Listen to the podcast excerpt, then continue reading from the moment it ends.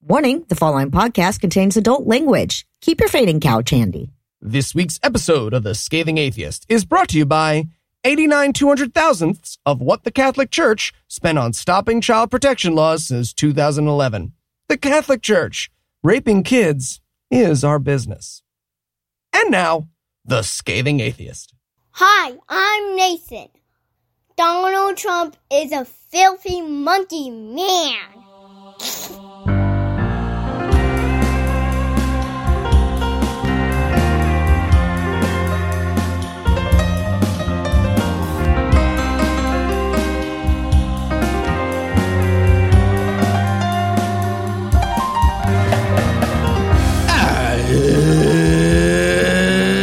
Thursday. It's June 13th. And we're the reason that other guy has to be friendly. I'm no illusions. I'm Eli Bosnick. I'm Heath Enright. And from Jeff Bezos' New Jersey, Cincinnati Swing State, and Good Husband, Georgia, this is The Scathing Atheist. On this week's episode, numbers will earn its namesake in a body count.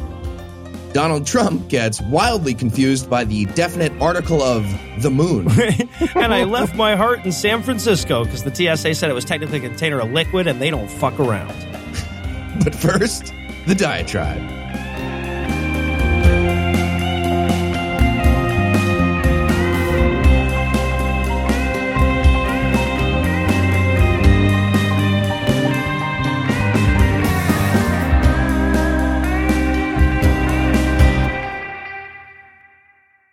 It probably won't surprise many of you to learn that I'm bitchy guy in the line.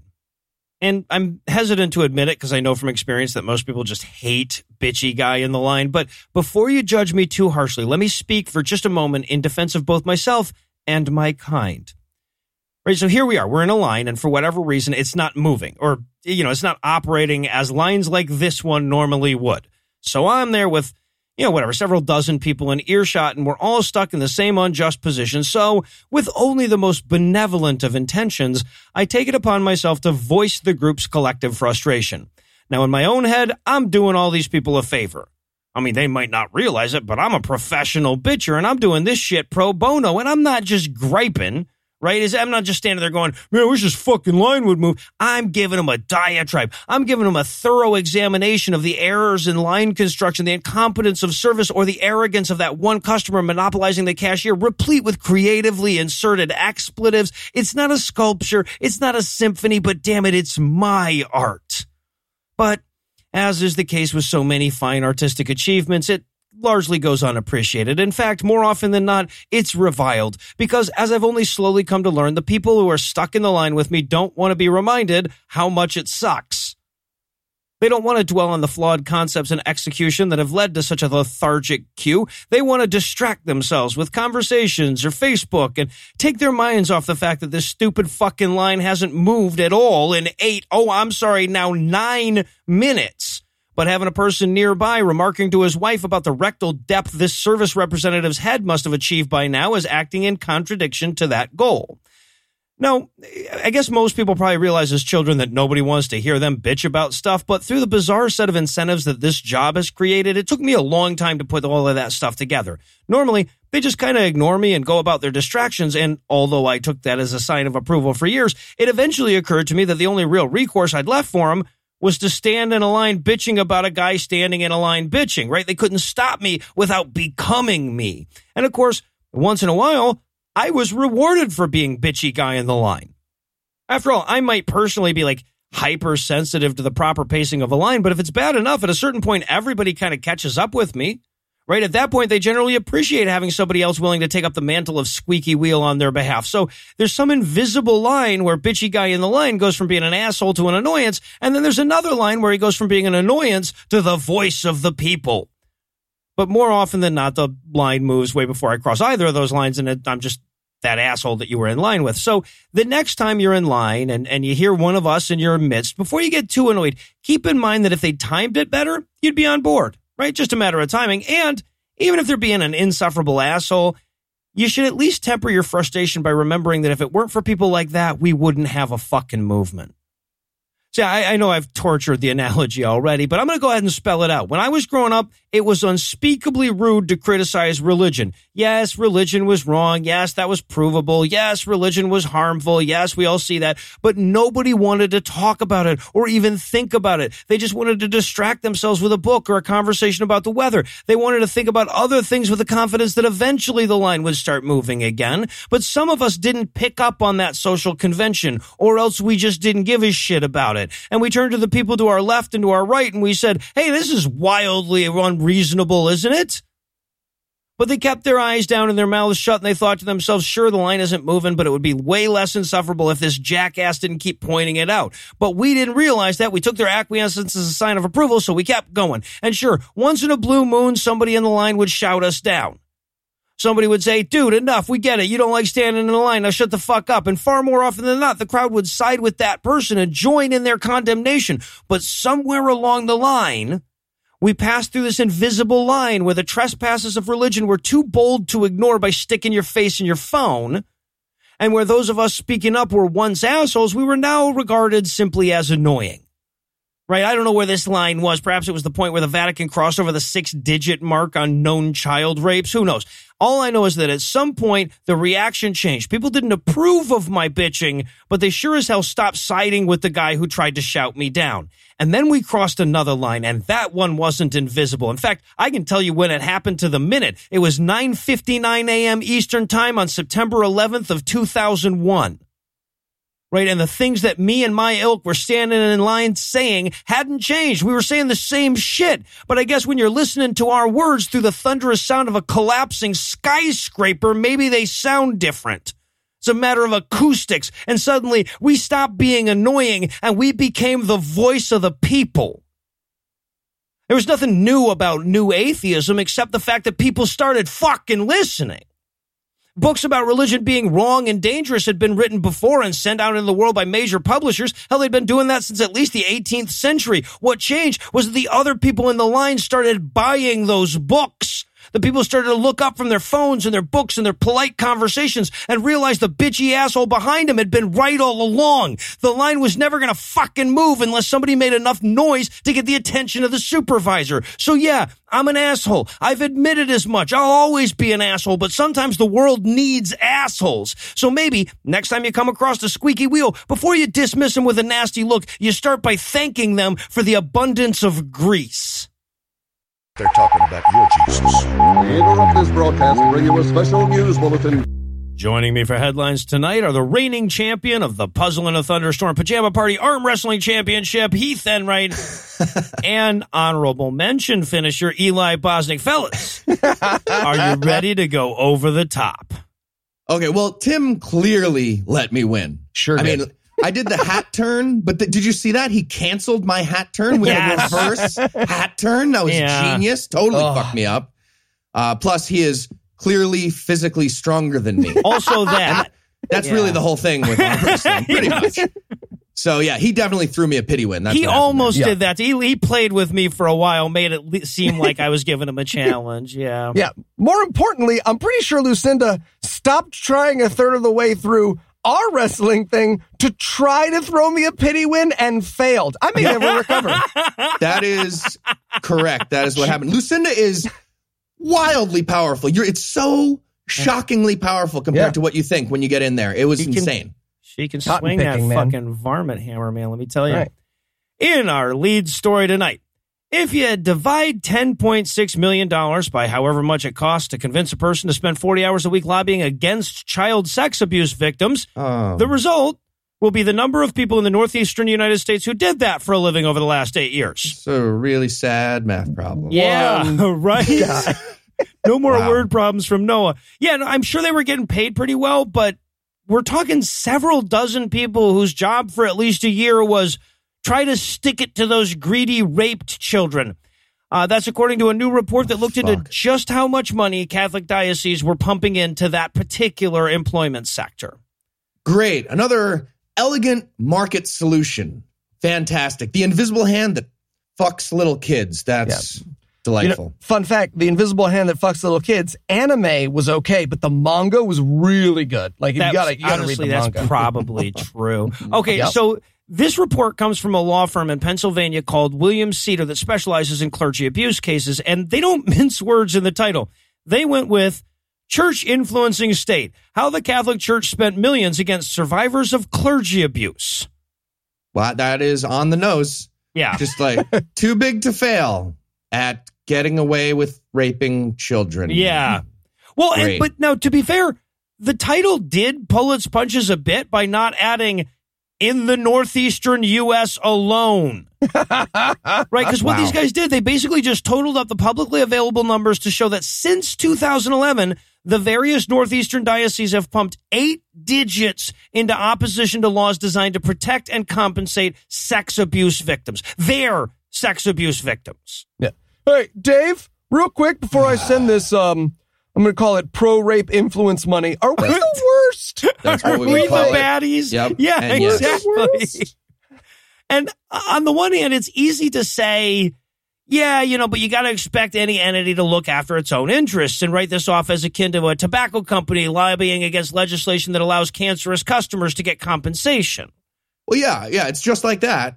If every 10th pack also sodomized your child. Well, pretty much the same. Well, yeah, exactly. The key difference here is that nobody at R.J. Reynolds is pretending that they never realized they were selling tobacco to people, and they're super sorry about the tobacco selling, and they promised to do whatever it takes to make sure they never sell tobacco again. It's easy to look at the Catholic Church and think of child rape as like their primary function, but at least according to, well, it is, but according to them, they're doing some Jesus-related stuff or something. Right? So fighting against laws that would punish those of them that did the thing that they meant not to do is in direct contradiction to their public stance now, which would have you believe that they're trying to stop with all the kid raping.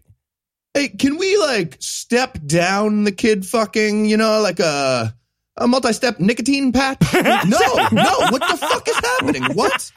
The patch for kid fucking is just a Dora the Explorer sticker. Jesus Christ. Someone deleted my scratch and sniff joke. I don't know who in our company did that. I'd like to lodge an official. That was all of us. We deleted it several times. Exactly. Rewrote it, deleted. So if there is a silver lining to this story, other than the $10 million the Catholics can't spend on toddler lube, it's that despite the high price tag, it doesn't seem to be fucking working.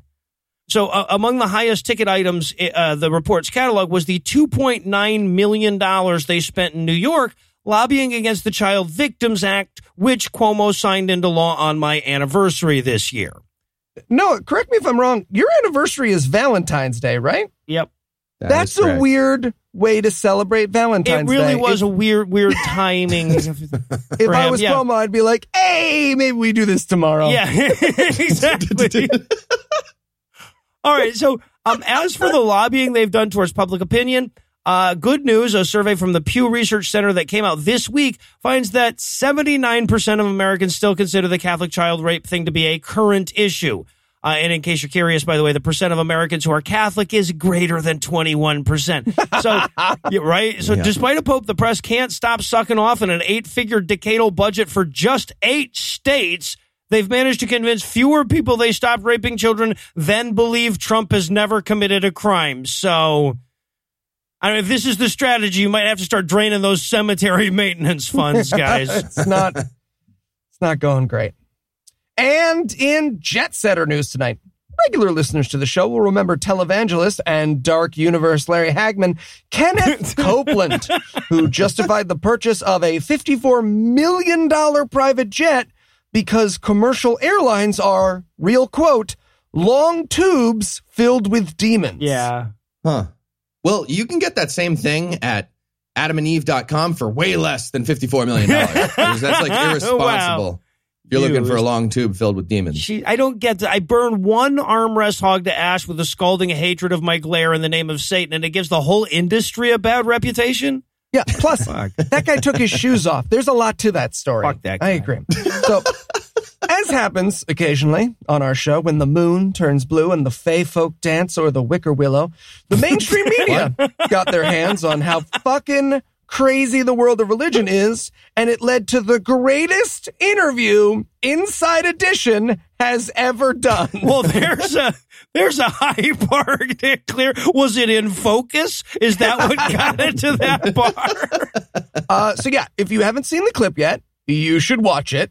Sorry, you shouldn't watch it. You should print out every frame of it, and then you should cover the walls of your home with it, and then you should spin in circles forever. That's how beautiful it was. But for those of you who didn't see it, in the interview, an extremely coked up Kenneth Copeland is asked by a reporter why he has multiple private jets, to which he responds, almost exact quote here, "I can't tell you enough how much I love cocaine. I'm a huge fan of cocaine. That said, I found your question upsetting, so I may need to eat the skin off your face." And so close to a real quote. Yeah. Well, I'll eat the skin off your face just as soon as I finish eating all the skin off the inside of my raw, hemorrhaging cheeks. Well, yeah, right. It's not done yet. Look how wide my eyes are, end quote. Either way, you need to watch this interview, and you need to share it with literally everyone who tells you about charity Christians do with their tax-free money. Just forever, when they say that, you send them this video and you just wait. And in Killa in Manila news, president of the Philippines, mass murderer, and every guy yelling at a live chicken in the back of a New York City bodega right now, Rodrigo Duterte announced last week that he finally found the cure to being gay. And he does look like that. He does look like he's yelling at a live chicken. That's what he's always doing. That's absolutely. He's right now, guaranteed, guaranteed. So he found the cure to being gay, and apparently it works just like Michael Scott declaring bankruptcy. You just proclaim it.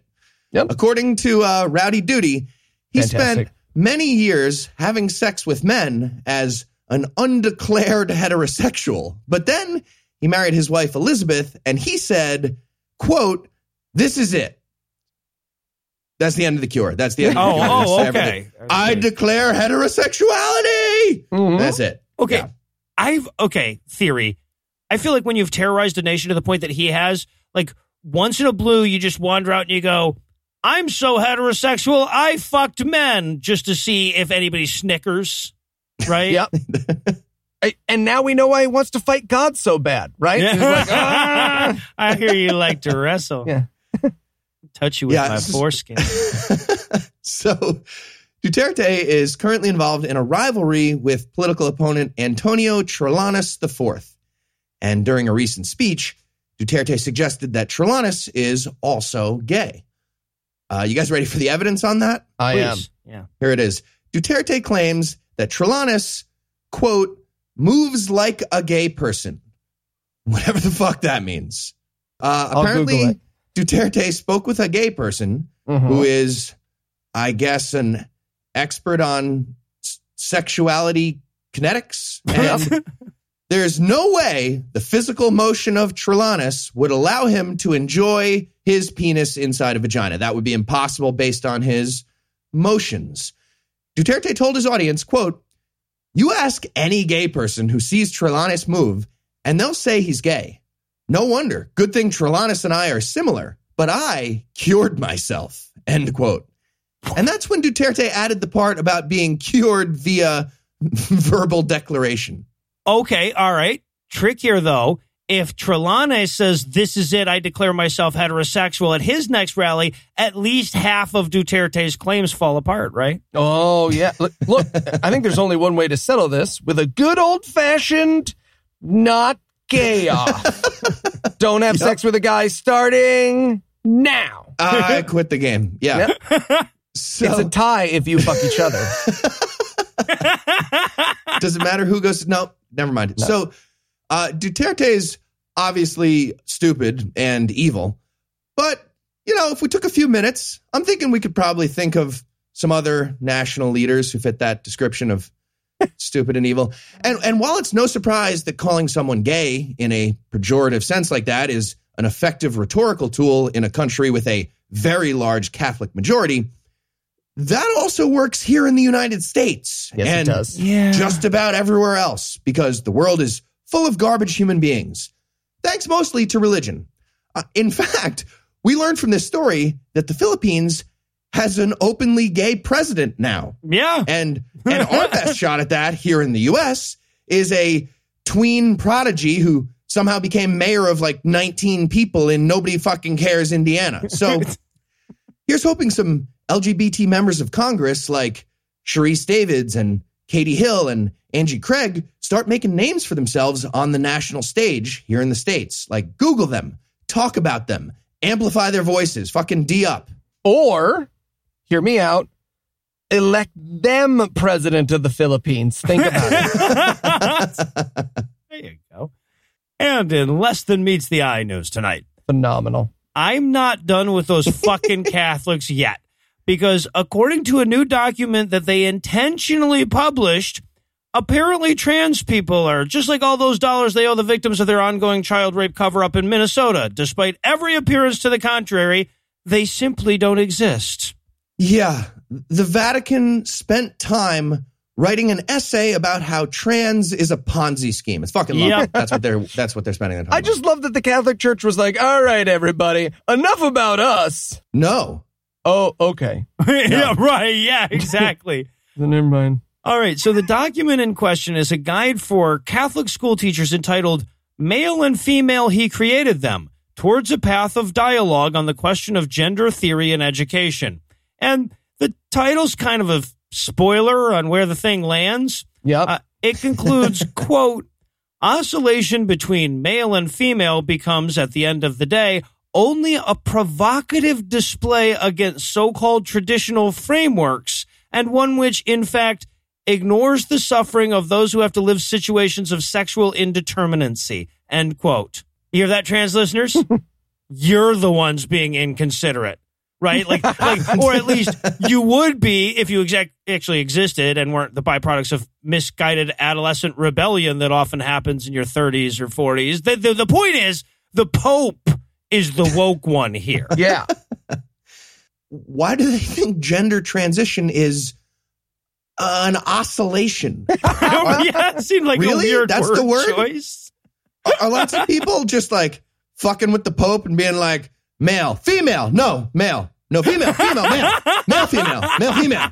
Just like, actually, Pope, do you know how sine curves work? I'd like my identity to be a sine curve. Can you picture that? And look, even if being trans were just rebellion, it's the most badass rebellion ever. It's like, oh, you got an earring and dyed your hair blonde? My buddy Steve over here cut off his fucking tits.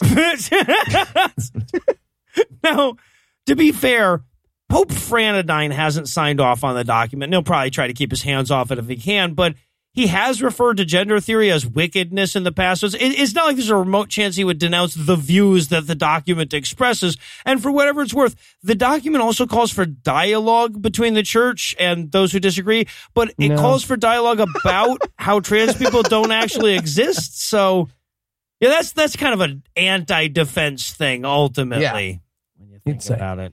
Next up in headlines, we have a very interesting story about demons and blowjobs out of Eli Bosnick's New Jersey. Heath, I told you that in confidence.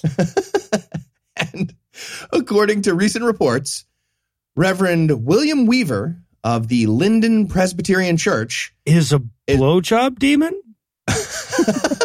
Actually, yes. That's Oh, wow. That's okay, accurate. Good. I got one right. Awesome. Reverend William Weaver has been credibly accused of tricking parishioners into letting him fellate them in order to exorcise their demons. What? They had cum demons, oh, God, according to their reverend. Yep. And the only way to deal with that is a combination of Native American rituals and sucking their dicks to completion. But it has to be done by a trained professional with plenty of experience with demons and also creepy blowjobs, or in other words, a clergyman. There's just one man. Dude, Willie, got it. Just suck a dick, man. Right? Grindr, do it. Tinder, a shabby enough bus station. You don't need a 3-act play. No. You don't. No trickery at all. You might as well be trying to trick Heath into drinking scotch or trick Eli into slamming his balls into a car door. Exactly. So, Reverend Weaver has not been officially accused of any criminal activity. Apparently, it would be difficult to prosecute because consent via lying still counts as consent. Yeah, it's a Revenge of the Nerds law. Apparently. Seems weird because, you know, fraud is a crime. Yep, it is. Not sure why the rules of consent for a money transaction are more strict than the rules of consent for a sexual act, but here we are in the darkest timeline. So it looks like there won't be a criminal trial, at least not right away. But don't worry. You know how churches are amazing at policing themselves? Yes. You know how that's a fact? Yeah. So Weaver was scheduled to have an internal church trial, but that's nothing. And you could just be like, pass. Gonna go ahead and not stand trial. So that's what he did. Of course that's what he did. And he went ahead and he retired and moved to a gated community right near Eli and Anna's house. So close to my house. It's very, very, very upsetting. So I guess his penalty is being persecuted into paying property taxes like everyone fucking else. Yeah. We didn't get an exact address, though. So if anyone has it, I have this demon, you see? No. It's pretty bad. But see, I'll tell you what, though. I can forgive Weaver for skipping this. Internal trials are what started this problem to begin with. I can see why he'd be a little standoffish. So here's the demon removal blowjob pitch that Weaver was using, if anyone's curious.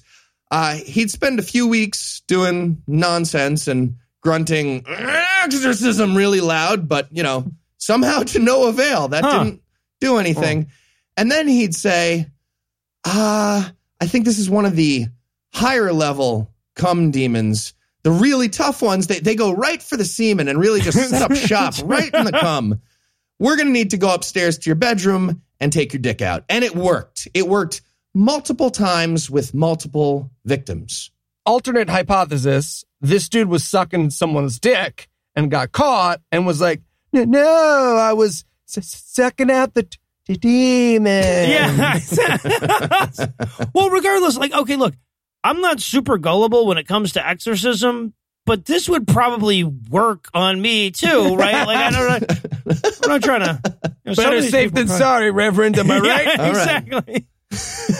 Right. And before we wrap up the story, there's one last detail about this that I found extra insane, and that's a high bar for this story. So apparently the internal church trial involved charges of, like I said, fraudulent blowjobs, but also idolatry.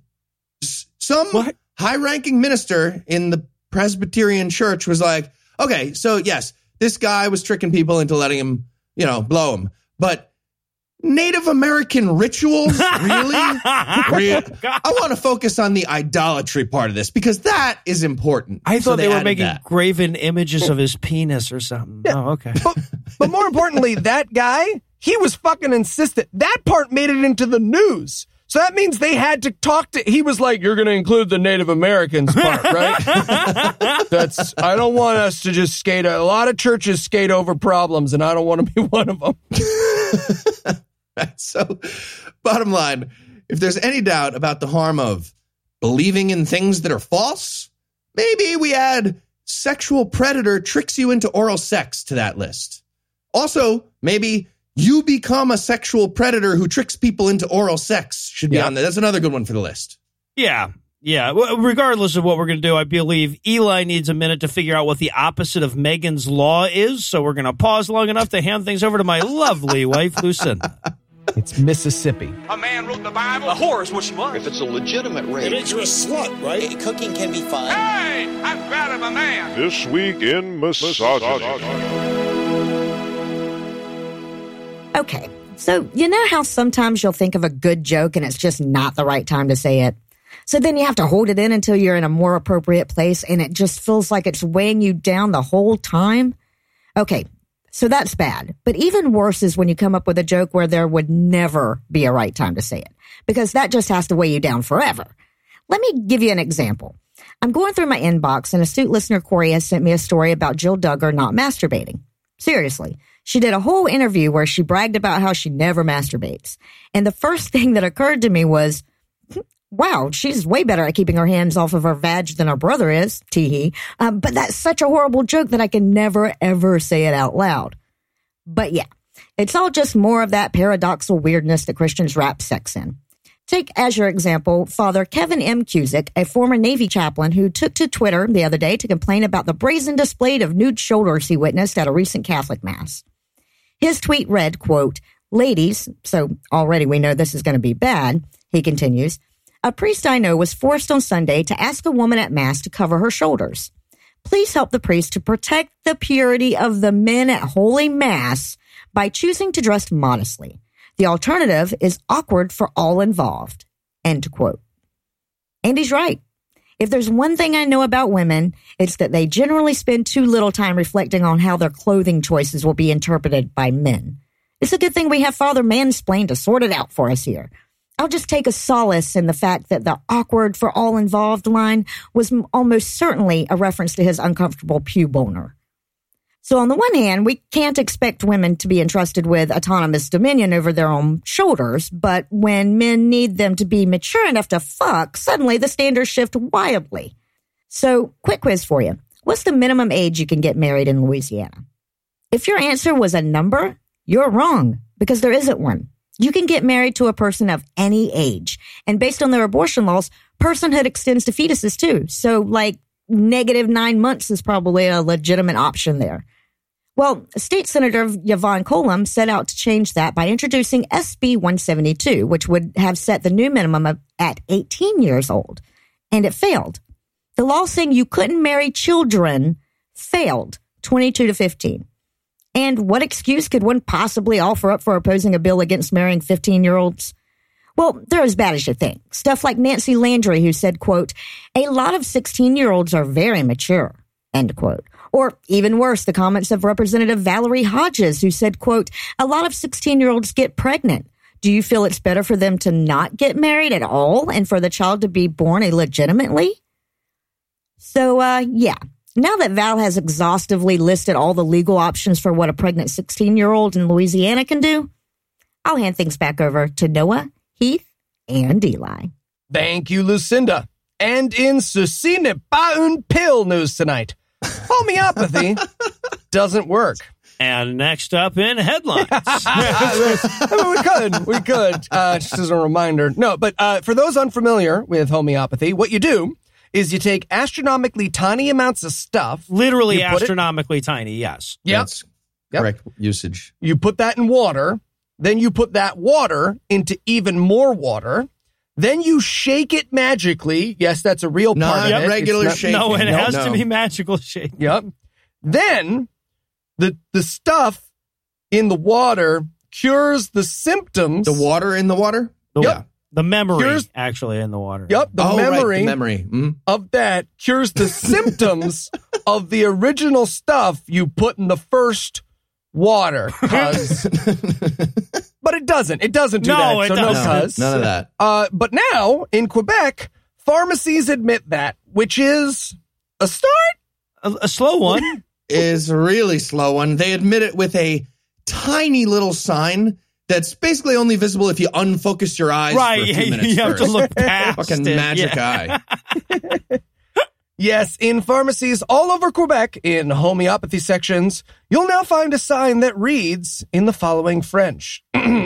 Chaque client, la ficette des produits homéopathiques n'est généralement pas soutenue par des données scientifiques.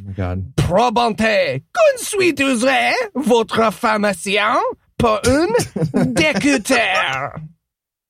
Okay, that was so bad. I think I know less French now. I think I lost the little bit of French I had. It's okay. I'm going to do the culturally sensitive thing and dub in Pepe Le Pew over that. So it's fine. They're white. They're the ones we have left. We can do it. We're fine. We're totally fine. No emails. I feel like Pepe's mixed race, right?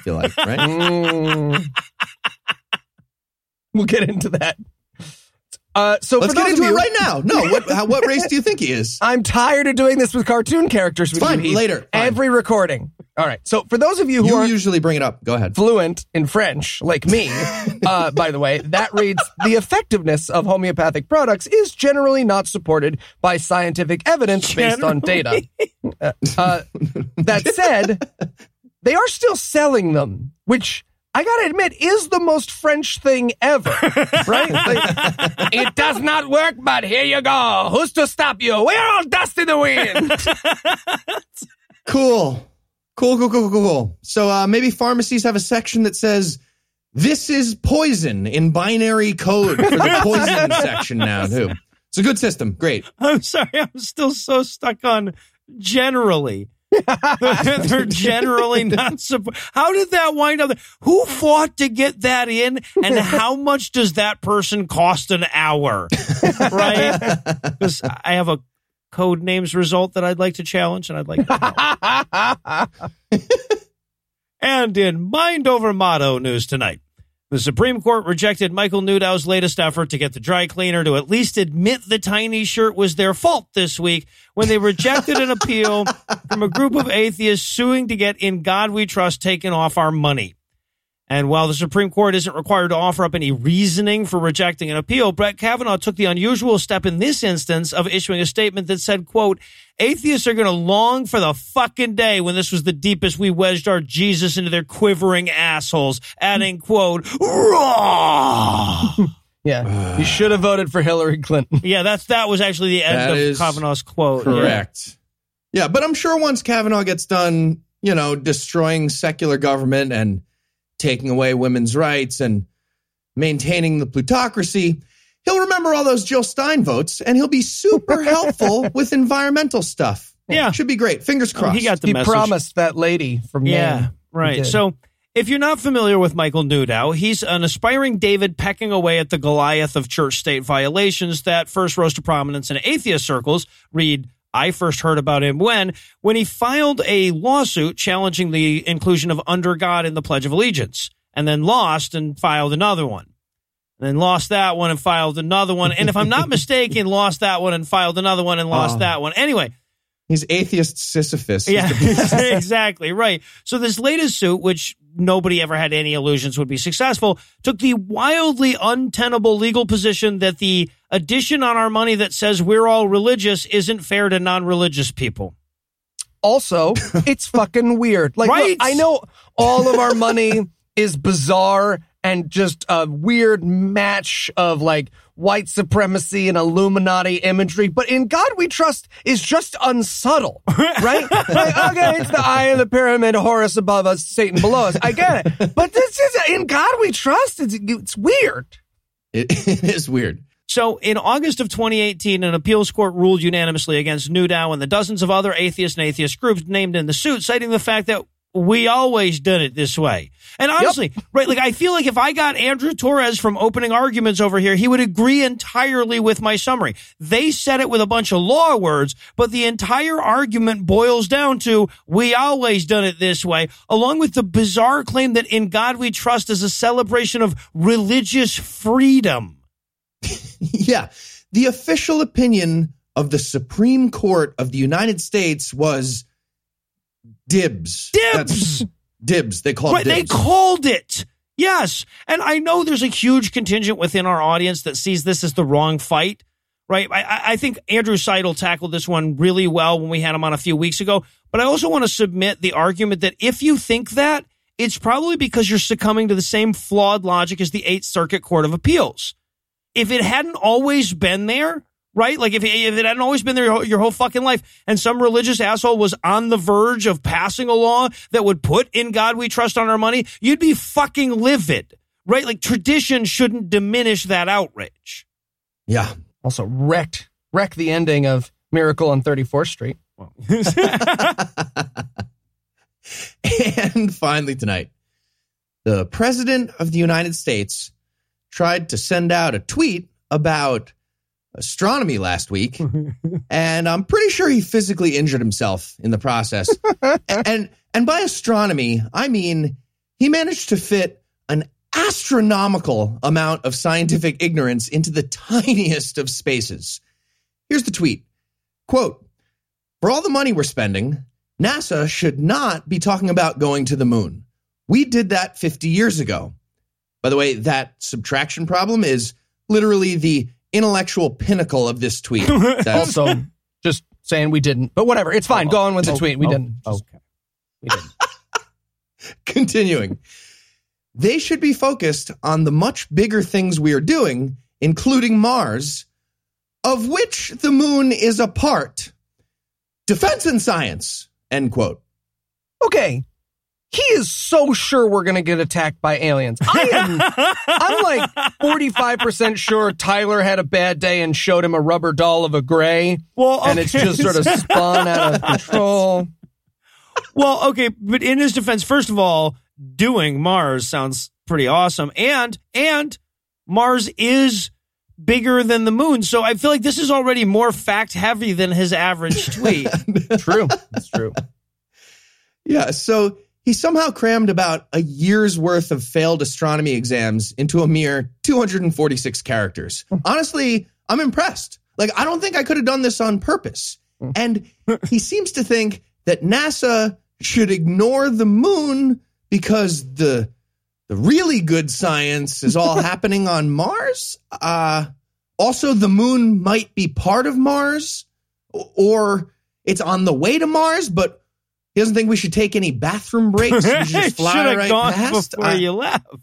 So just to recap, I still have no idea what the fuck the leader of our country was talking about. Each interpretation is crazier than the next. It's impossible to decide which thing to make fun of him for. He's so fucking stupid.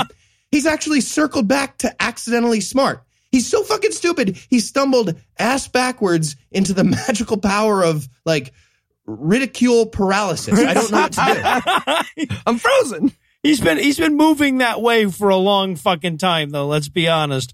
All right. So while our audience checks their phones to make sure they're still listening to a show about atheism, we're going to close the headlines for the night. Heath, Eli, thanks as always. And when we come back, use the Jumanji.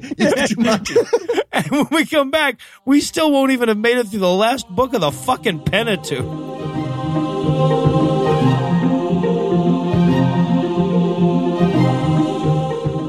It's like if a hat was wearing a third eye patch. Nope. Third eye patch. Still not a joke. Damn it. I thought that because it was third. What are you guys doing? Oh, hey, Noah. We're just practicing for our live God Awful Movies in Virginia Beach on July 27th. Heath's a little bit nervous. Cornrows? More like. Nope. It's not going to end well. It's not going to end well. Wherever you think you're going. You don't think I can? I promise. Finish that well? Nope. Fuck. Okay. Fine. Heath, what would you be nervous about? We're going to be breaking down terrible Christian cinema live on stage. There's going to be costumes. There's going to be merch. And, of course, listeners can get tickets to platinum or VIP experiences as well. Really? They can? Yeah, they just have to look in the show notes for information on where to buy tickets. Great. Okay. All right, Eli, what about this? Nra. Nope, that was nura again. Again? Did I do that earlier? You did it again. It was same with the same inflection. Noise. Inflection. Yeah. Nura. I did not note inflection this time. I'm going to be honest.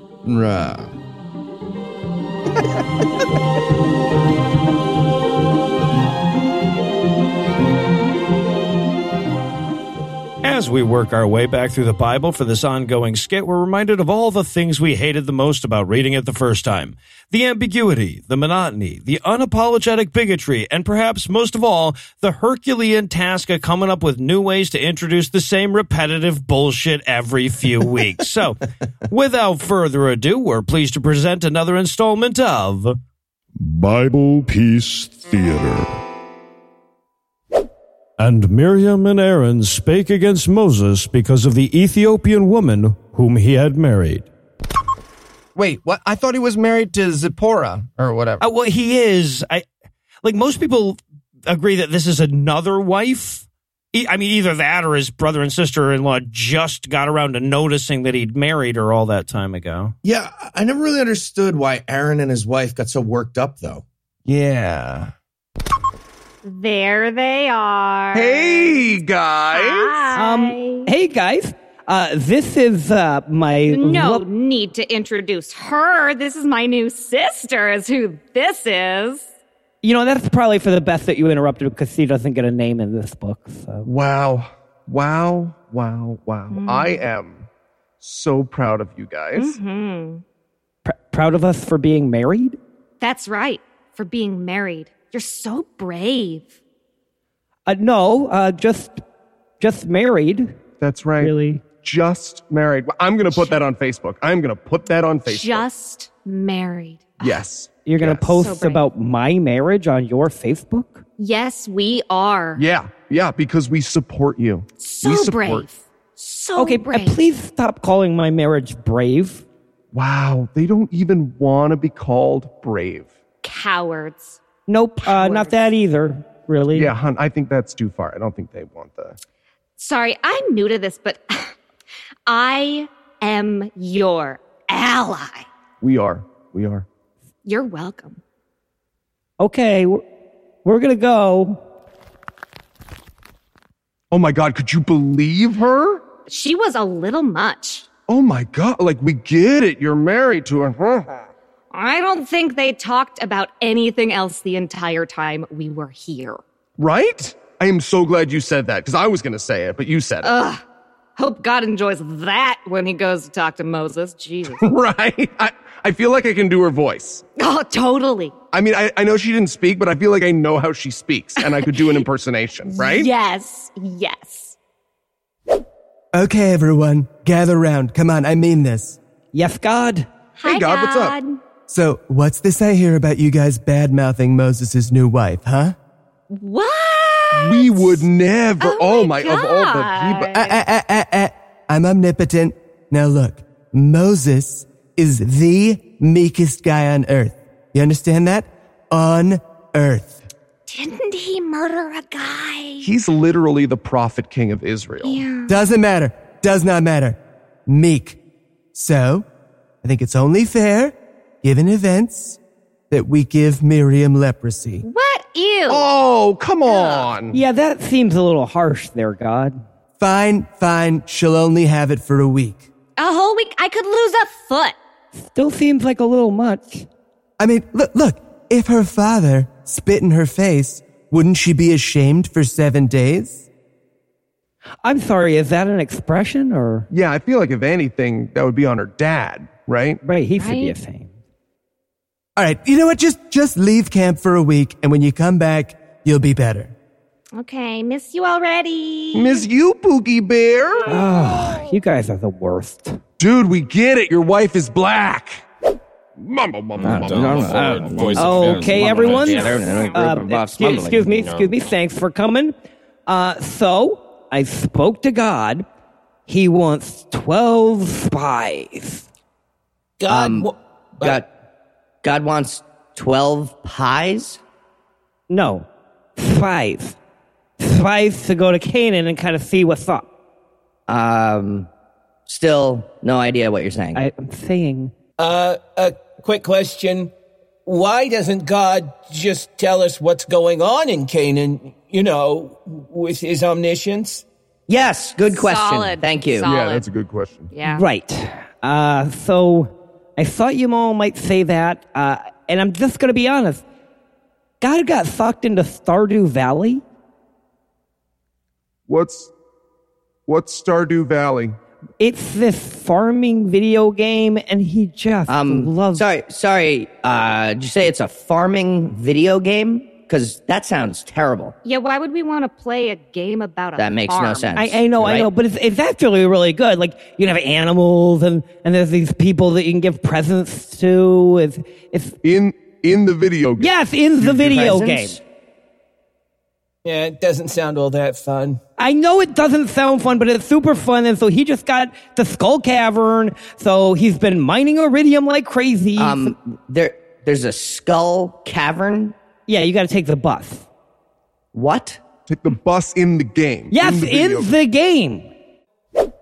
And so each tribe sent a spy, and they saw much and reported back to Moses. So, what's in Canaan? Oh, it's pretty great. They've got all this fruit. We found a bunch of grapes that were so big it took two of us to carry them back. Grapes? Yeah, grapes for your pies. You said no, earlier. I told you. Ooh, also, they got these big walled cities like that are guarded by all of these. Excuse me! Yes, Caleb. I say we go forth and we take their land. No man can stand against us. Yes, I agree with Caleb. Yup. Thank you, Brother Joshua. Mm-hmm. Sorry, I just wasn't finished on my thing. They've got big walled cities and literal giants. We are literally grasshopper-sized in comparison to them. Wait. Grasshopper-sized? Really? That is drastic what it says difference in the book. It does say that in the book. Well, never mind then. Fuck that. Yeah, I also quit the giant fight. Why would you do this to us? We're going to be eaten by giants. Stone them. Kill them. Whoa. What is going on, everybody? What's with all the wailing and the murmuring and the gnashing of teeth? Okay, so everyone's pretty upset that you brought the Jews to a land next to their enemies where they're sure to be at war constantly through all... All right, well, I was, hoping they'd get used to it. Not the point. Look, I've got an idea, Moses. Hear me out. Is it to kill everyone? Yes. Come on, God, we talked about this. But, Moses, we could start over with better Jews. Ones that don't have, the nose thing. God, I've told you already 4 times in this book, if you kill all the Jews... The Egyptians will make fun of me. Exactly. I know. But, I'm God, I did so much for you guys. I know you did.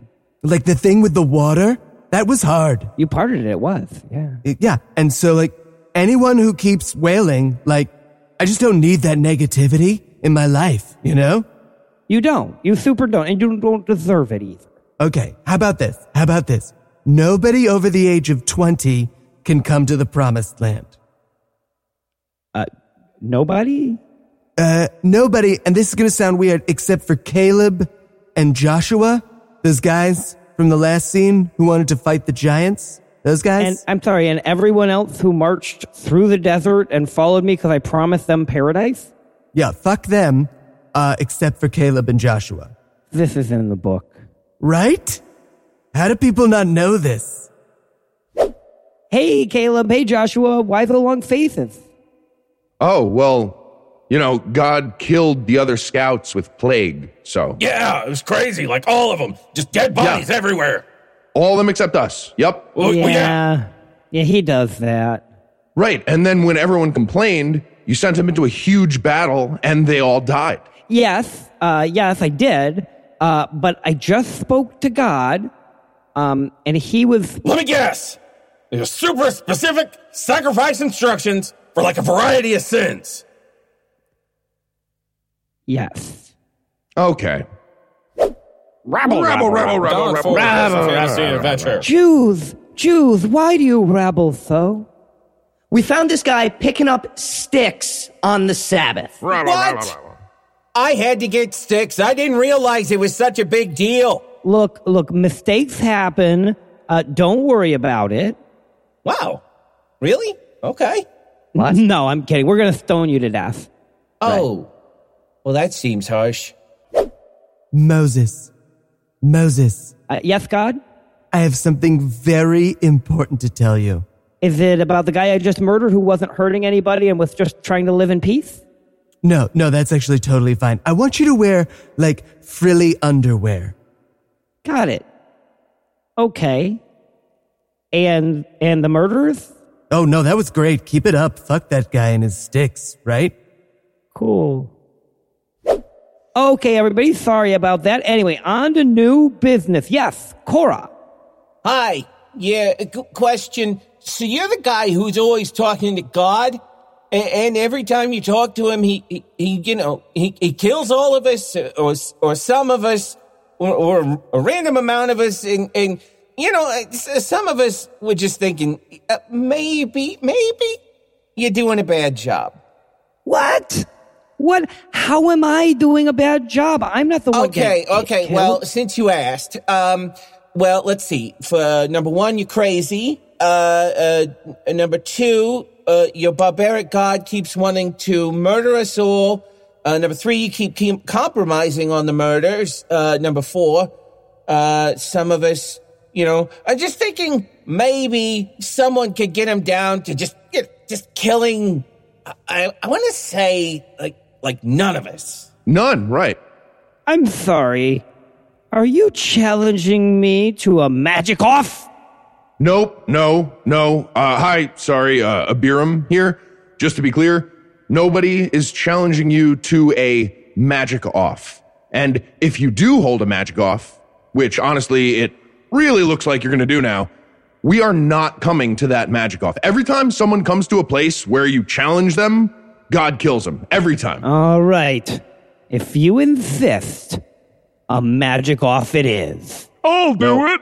No, don't do it. Because if you do, I just explained, he's going to kill you. No, what he's saying is he'll kill me if we don't show up. No, it doesn't matter. Everyone Moses gets mad at dies. We're all going to die. Just don't bother. I'll see you tomorrow at 7. Oh, we'll be there. Oh, yeah. Okay. Really? Just moments ago. Explain this. And so Moses spoke to the Lord again and convinced him not to kill everyone again. And then the earth swallowed up Korah. Ah, God damn it. And those other guys who didn't want to go to the magic off. See? I told you. And then some other guys who did show up got burned to death. Okay, he did tell us, though. Okay, busy week, but I think we all learned a valuable lesson here.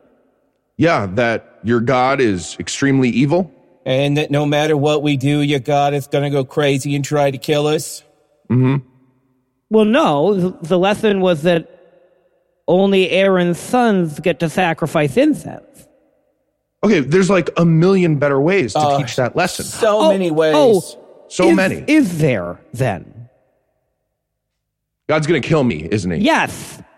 This is the worst fucking book. He does that a lot. And with God in another killing spree for the third time in a single segment, we'll break there to let it work it out, but we'll be back soon with more Bible Peace Theater.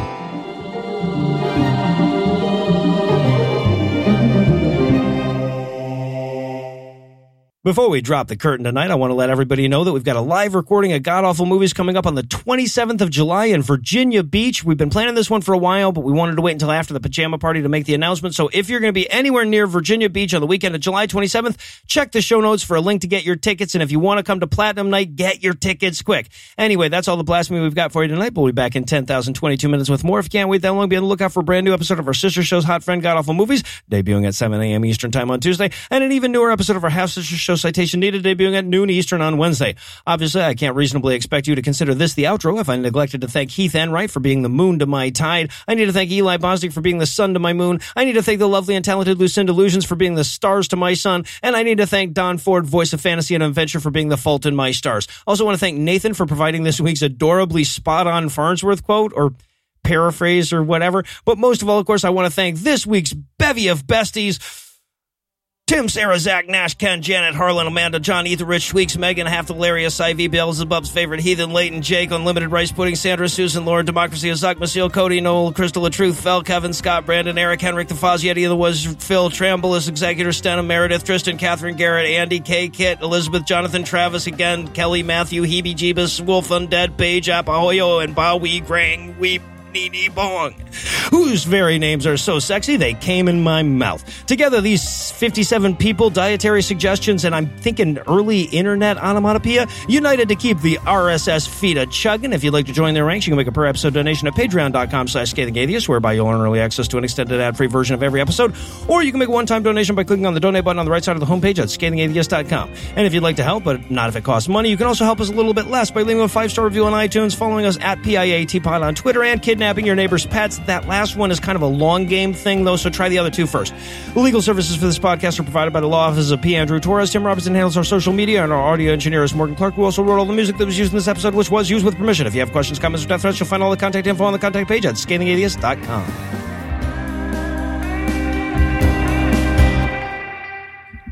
Noah gave me the reduced one, and I was like, no. I want Heath to lie awake at night and be like, why wouldn't he even see if those words, those numbers were subtractable by other numbers? I rounded it up to 90, man, is what I did. And then it's just one 2,250th or so. No. There you go. That's a nice expression. 89's a prime number, so it's not. No, it is. You would have had to add a 90, down. But I don't think we have to be because it's. The preceding podcast was a production of Puzzle in a Thunderstorm, LLC. Copyright 2019. All rights reserved.